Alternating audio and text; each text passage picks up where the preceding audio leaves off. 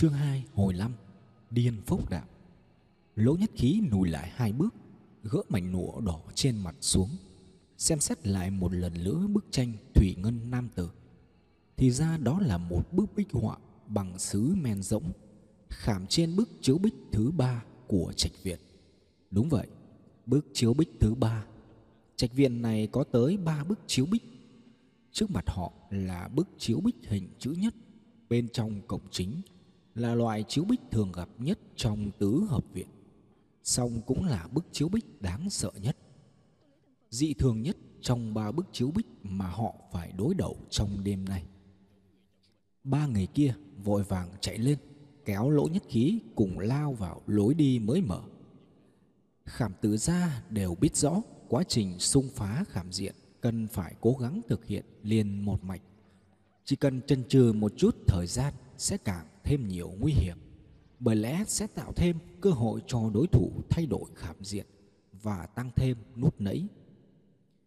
Thoát khỏi cánh cổng kinh hồn này, họ đã xông vào được ngoại viện của khu trạch viện. Khoảng sân trống vuông vức và rộng lớn hơn rất nhiều lần so với kết cấu ngoại viện của nhà bình thường. Kỳ lạ hơn nữa là toàn bộ sân trước gần như bị choáng hết bởi một hồ nước đầy. Vị trí của nó tương ứng với vị trí để đặt cá vàng trong các hộ bình thường.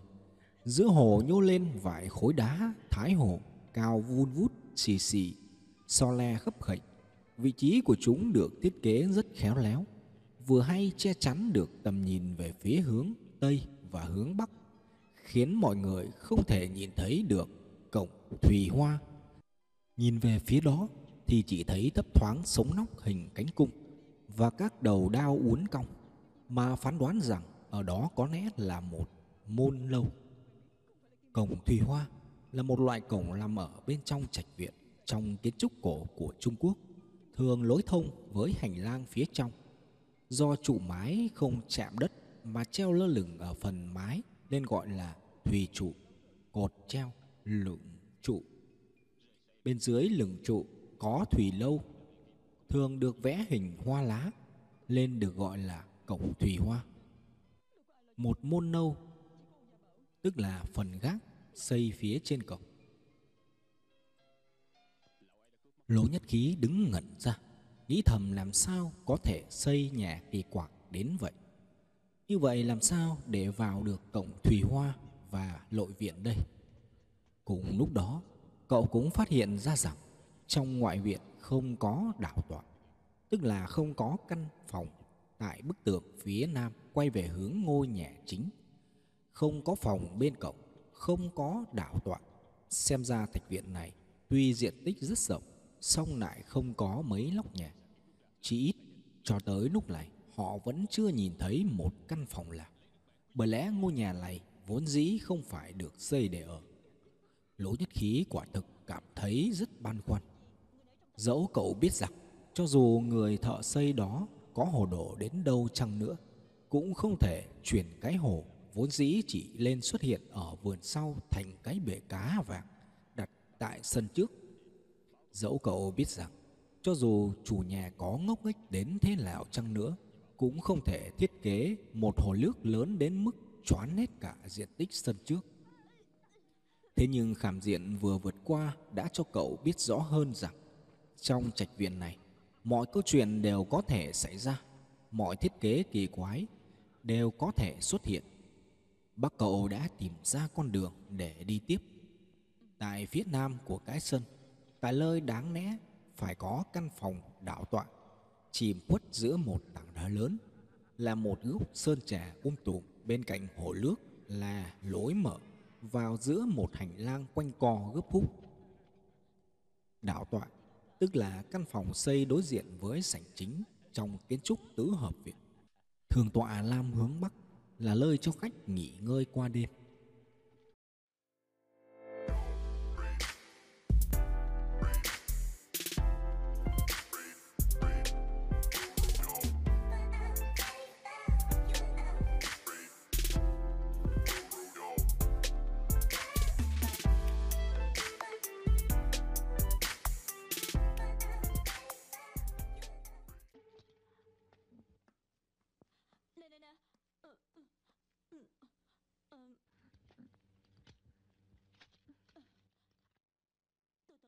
Họ không dám đi tiếp bởi lẽ hành lang này trông không giống như một con đường có thể đi qua. Đây là kiểu hành lang kín, một nửa, một bên là vách tường bịt kín, một bên là dãy lan can thấp sát mép nước. Chỗ cao chỗ thấp, gạch lát trên nền hành lang lồi lõm khấp khệch. Các trụ dọc hành lang, cái nhỏ cái lớn. Bản thân hành lang cũng chỗ rộng chỗ hẹp. Đứng từ vị trí của họ nhìn vào thì thấy hành lang này có chỗ có thể dẫn đến cổng thủy hoa. Vấn đề là ở chỗ có đi qua được hay không và phải đi qua bằng cách nào. Thử nghĩ mà xem, những bức chiếu bích và cầu chính được thiết kế ngay ngắn đến vậy mà còn ẩn chứa trùng trùng điệp điệp nguy hiểm. Huống chi là đường hành lang này trông càng nghịch mắt nạ lắm. Quỷ nhãn tam lại tìm ra một nối đi khác ở mé chính bắc ngoại viện cũng khuất giữa một tảng đá lớn và một gốc sơn trà um tùm bên hồ nước là chỗ bắt đầu của một hành lang khác. Hai hành lang lại giống nhau như đúc, chỉ khác ở chỗ đứng từ lối vào của hành lang này có thể thấy thấp thoáng mặt bên của một môn nâu. Phải làm thế nào? Nếu bắt được một cây cầu đi thẳng qua mặt hồ thì tốt quá. Có lẽ do còn trẻ cũng có thể do ảnh hưởng bởi kiến trúc ở trường Tây mà suy nghĩ của Lỗ Nhất Khí có phần bay bổng. Bắc cầu thì dễ thôi, song sẽ càng khó đi hơn nữa.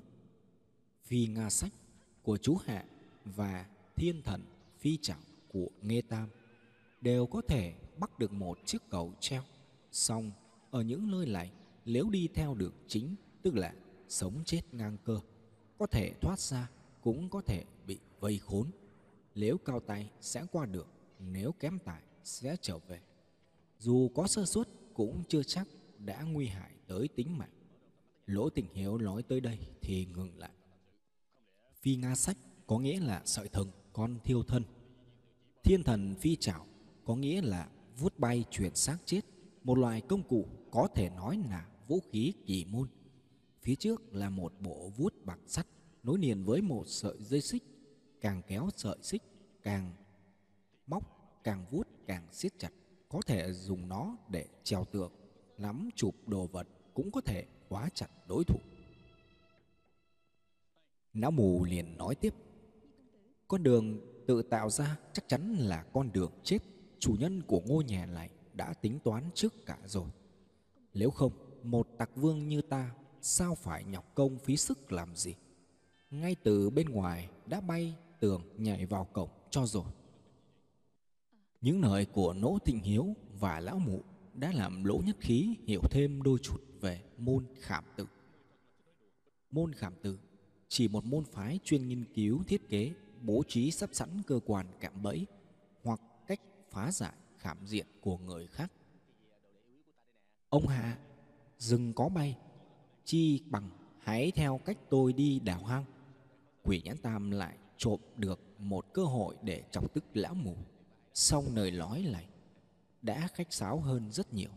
Lời nói của hắn cũng đồng thời cho lỗ nhất khí biết rằng, ở đây bay lên trời không được mà chui xuống đất cũng không xong. Lão mù không để tâm đến quỷ nhãn tam, chẳng nói chẳng rằng ngồi thụp xuống đất, bắt đầu tỉ mỉ sờ soạng trên nền gạch cao thấp gấp khởi. Lên đất được lát bằng loại gạch nhỏ màu xanh của Giang Lam, rộng chừng ba ngón tay, dày hai ngón tay, dài cỡ bàn tay. Chúng đều được ngát dựng đứng, như vậy tuy tốn gạch, song rất chắc chắn, không dễ bong chóc.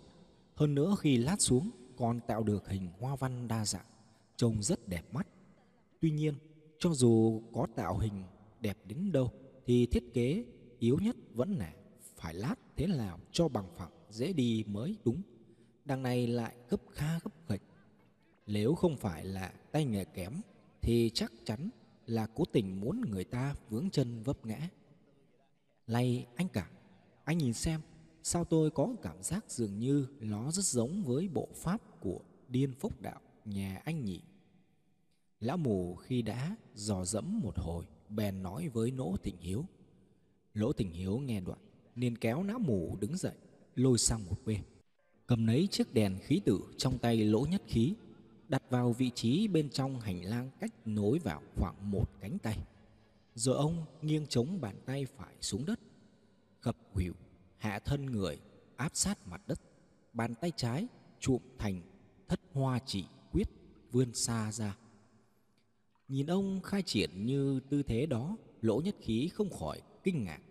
Nghĩ thầm, bác mình đã nhiều tuổi nhường vậy mà vẫn thực hiện được động tác khó đến thế. Trẻ khỏe như mình chắc chắn cũng không thể bắt chước được. Thực đáng khâm phục. Lỗ Thịnh Hiếu nheo mắt, đưa chỉ quyết vạch xuôi vạch ngược mấy lần, sau đó duỗi thẳng cánh tay, thu người đứng dậy. Quỳ Nhãn Tam bụp miệng thốt lên. Phục Long thám can. Đây chính là công phu định cơ trong lục hợp chi lực của lỗ gia. Lục hợp chi lực tức sáu kỹ pháp của lỗ gia bao gồm định cơ tức định móng, bố cát tức bài trí may mắn, lập trụ tức xây cột, cố vương tức cố định xa nhà, tích chân tức trừ bụi, phô thạch tức lát đá. Mỗi kỹ pháp đều có tuyệt chiêu kỳ diệu riêng. Lão mù nghe vậy lập tức tán dương. Anh cả, anh vẫn giữ được chiêu này mà tôi còn chưa kịp nghe ra quả đúng là thân thủ không giả. Lão giặc mù, đừng có chuốc thêm mê muội cho tôi. Chú đang tự khoe khoang gì đó. Nhưng chú giờ mó chính xác đấy. Đây chính là bộ pháp điên phúc đạo. Chỉ là tự quyết đã đổi chữ trượt thành chữ vấp mà thôi. Nghe Lỗ Tình Hiếu nói vậy, nã mù lại phô ra một nụ cười đắc ý, song ngoài miệng vẫn ra vẻ khiêm tốn. Tôi chỉ đoán bừa thôi, gia tộc các anh vốn cũng có dây mơ dễ má với bọn họ, lên cách bố trí giống nhau cũng không có gì đáng ngạc nhiên.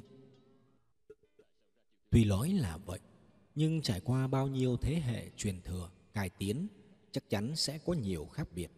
Hơn nữa vài trăm năm trước, bọn họ đã dựa vào thế lực của gia tộc để tiến hành thu thập kỹ nghệ khắp giang hồ, rồi cải tiến thêm. Như con đường điên phốc đạo đã sửa đổi một tự quyết này. Không rõ bên trong liệu có huyền cơ nào khác không? Lỗ Tịnh Hiếu nói, giọng đầy lo lắng. Có cần tôi thử đi vài bước không? Lá mù chủ động lên tiếng, vẻ rất quả cảm. Cứ để tôi, hai người chỉ cần bảo vệ cho nhất khí là được. Lỗ Tịnh Hiếu nói, rồi không để ba người kịp phản ứng. Ông lập tức bước vào hành lang. Một rừng, hai điểm ba vượt, bốn xoay là bốn khẩu quyết của bộ pháp trên điên phúc đạo.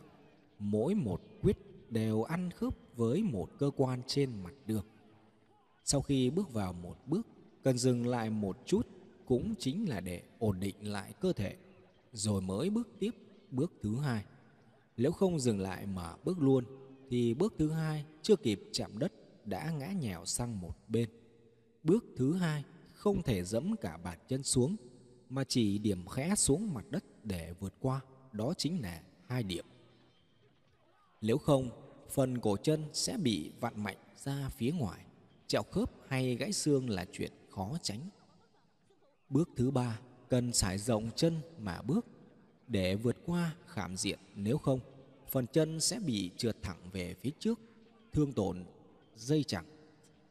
Bước thứ tư, cần xoay hơn sang bên trái một chút nếu vẫn bước thẳng như trước. Phía trước chắc chắn sẽ có một vật gì đó đập thẳng vào khiến cho sứt đầu mẹ chán. Giang hồ gọi những người ngoại đạo không hiểu gì về cơ quan khảm tử là mộc qua dưa đận. Gọi những người không biết bộ pháp của khảm tử mà bước lẫm vào hoặc xông bừa vào là phá qua tức dưa vỡ. Nói ngay như điên phốc đạo này, chỉ cần đi sai bốn bước đầu tiên, một người đang yên đang nảnh chắc chắn sẽ tan tanh quả dưa bị dập vỡ vậy. Điên phốc đạo của lỗ gia sau khi bố trí xong thường thiết kế khảm diện rất khéo léo. Nhìn từ bên ngoài vào, hầu như không thể nhận ra. nhưng điên phốc đạo tạo hành lang này lại bố trí khá cầu thả. Đặc biệt là đã sửa tự quyết, trượt ở bước thứ ba thành tự quyết vấp. Bố cục trơn trượt, kín đáo, khó nhận ra, đã được biết thành. Những viên gạch nhô lên, thoạt nhìn là nhận ra ngay. Lỗ tình hiếu sửa ba vượt thành ba nhảy. Đã đi được chừng ba, bốn tổ hợp bốn bước, vẫn không thấy có gì khác thường. Ông bèn quay trở lại lối vào hành lang. Ông không dám đi quá xa, chỉ có một mình mà đi tách xa là rất nguy hiểm. Ở lối vào hành lang, lá mù đang thao thao bất tuyệt giảng giải cho lỗ nhất khí, nghe về bộ pháp và các bí mật của điên phúc đạo. Thực ra, lỗ nhất khí đã tìm hiểu được đôi chút về điên phúc đạo. Nhờ đọc cuốn sách kỳ nhông chỉ là không hiểu cách bố trí và bộ pháp cụ thể mà thôi. Nhìn thấy cách thức nỗ tình hiếu bước đi, lại nghe những lời giảng giải của lá mù cậu đã sáng tỏ ra rất nhiều. Kỳ công, tức trước tác chân truyền của lỗ gia là ban kinh, còn gọi là kỳ công cũng là một cuốn sách của lỗ gia, ghi chép về những kỹ thuật thông thường của họ lỗ, cùng những kỹ thuật của các môn phái khác mà họ lỗ biết được và các phương pháp biến hóa, cải cách trong việc ứng dụng kỹ thuật của các môn phái khác. Đây là một cuốn sách công cụ có nội dung phong phú, toàn diện, mang tính tổng hợp cao. Bước đầu tiên bắt đầu từ chỗ xiên ngang trên mặt đường. Nếu không biết thế, phục long thám cam, cậu hãy ngồi thụt xuống hay làm bỏ sát xuống mà nhìn.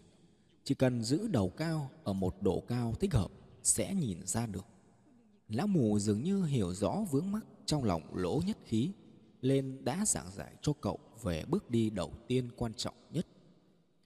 Đường đi hai bên đều giống nhau, nếu không có vấn đề gì thì chúng ta hãy đi theo đường này.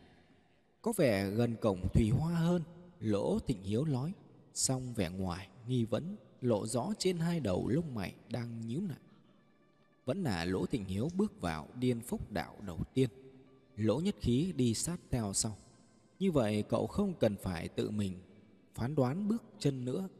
Cứ đi đúng bước theo bác là được. Đi sau cậu là lão mù, cuối cùng là quỷ nhãn tam đoạn hậu. Bốn người bọn họ đi sát nhau. Khoảng cách giữa họ bằng một tổ hợp bốn bước.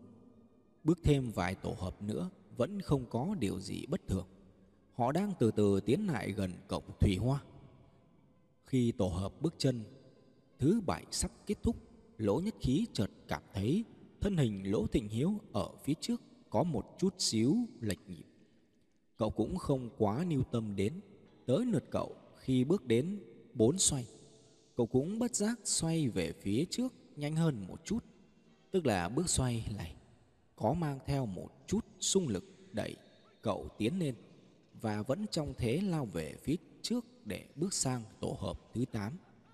Xung lực này khiến cậu cảm thấy rất tự nhiên, cũng rất thoải mái, dường như có một luồng sức mạnh bên ngoài đang đẩy cậu đi. Khi tổ hợp thứ 8 kết thúc, bước xoay cuối cùng dường như lại nhanh hơn một chút, tựa như đang nứt đi trong mây, không hề tốn sức lực. Khi kết thúc tổ hợp thứ 9, cậu cảm thấy bản thân bắt đầu không kiểm soát lỗi xung lực đó nữa. Suýt nữa thì đâm vào cột hành lang. Trong lúc cậu cố gắng khống chế để xoay trở lại, thì xung lực đột ngột biến mất.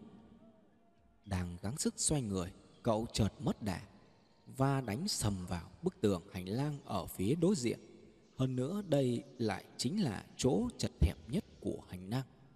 Dưới sự tác động của hai luồng xung lực, một xuôi một ngược cậu lại bị đẩy vào tổ hợp tiếp theo.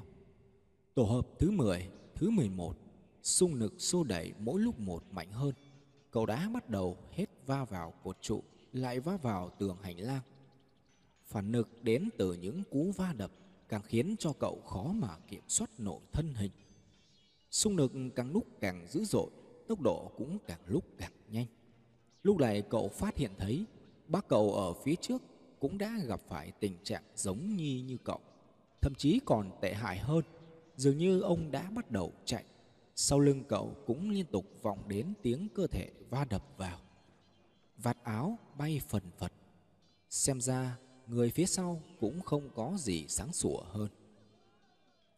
Lỗ nhất khí còn phát hiện ra một điều. Cổng thủy vốn tưởng như rất gần, nhưng đến bây giờ họ vẫn chưa đi tới. Dường như nó còn ở rất xa. Và một sự việc đáng sợ hơn đã xảy ra. Họ không thể dừng lại được dưới tác dụng của các ngoại lực đạo. Họ buộc phải bước tiếp về phía trước hơn nữa, càng bước càng nhanh. Muốn dừng lại chỉ còn cách chủ động bước lệch vào lút lấy đạp lên khảm diện. Xong giờ đây, khi các loại lực đạo đã kết hợp lại với nhau, nếu đạp vào khảm diện, hậu quả chắc chắn sẽ còn khủng khiếp hơn nhiều so với khi mới đặt chân vào hành lang. Nếu không cẩn thận, bong gãy chân tay là chuyện nhỏ, không chừng còn vỡ đầu lát óc như chơi. Lúc này, Lỗ Nhất Khí chỉ muốn mình là một gã dưa vỡ, không hiểu gì về bộ pháp trong điên phốc đạo, cho dù có thành dư đợt cũng được. Mồ hôi cậu tút ra đầu, vì mệt cũng vì sợ hãi, song cậu không thể lau mồ hôi được. Ngay cả động tác vung vẩy của cánh tay đã không thể điều khiển được nữa rồi. Mồ hôi dòng che mở hai mắt, khiến cậu không còn nhìn rõ thân hình người bác ở phía trước. Cậu chỉ còn nghe thấy tiếng thở dốc mạnh nặng nề của mình. Tiếng thở của cậu đã lấn át các âm thanh khác, trở thành tiếng sấm rội duy nhất trong tai cậu lúc này. Cậu vẫn trịch choạng về phía trước, những va đập mỗi lúc một thêm dữ dội. Trước mặt cậu là con đường không có điểm tận cùng, nhưng cậu biết cho dù con đường này dẫn đến thiên đường hay địa ngục thì trước khi tới đích cậu đã chết rồi. Hơn nữa rất có thể là một cái chết cực kỳ đau đớn khi đã vắt kiệt sức lực. Cậu không muốn chết vì kiệt sức. Thà cậu bị quật chết hay ngã chết còn hơn. Bởi vậy, cậu quyết định sẽ đẹp vào nút nẫy, dẫm lên khảm diện. Nhưng một sự kiện khủng khiếp hơn đã xảy ra. Cả khảm diện cậu cũng không thể dẫm đẹp vào được. Trong khi vốn dĩ chỉ cần bước chạch đi một chút, cơ thể cậu đã hoàn toàn mất khả năng kiểm soát. Mọi động tác đều được thực hiện một cách máy móc, đặc biệt là đôi chân đã hoàn toàn không thể điều khiển được nữa. Lỗ nhất khí đã thực sự kiếp sợ. Cậu thấy mình như đá sa chân vào một đầm lầy tuyệt vọng. Chỉ biết gương mặt nhìn nớp bùn, nhão từ từ, từ từ dâng lên ngập mũi miệng. Có muốn tự vẫn chết ngay cũng không xong. Mồ hôi đã lấp kín đôi mắt, chảy nhễ nhại trên khắp khuôn mặt của cậu.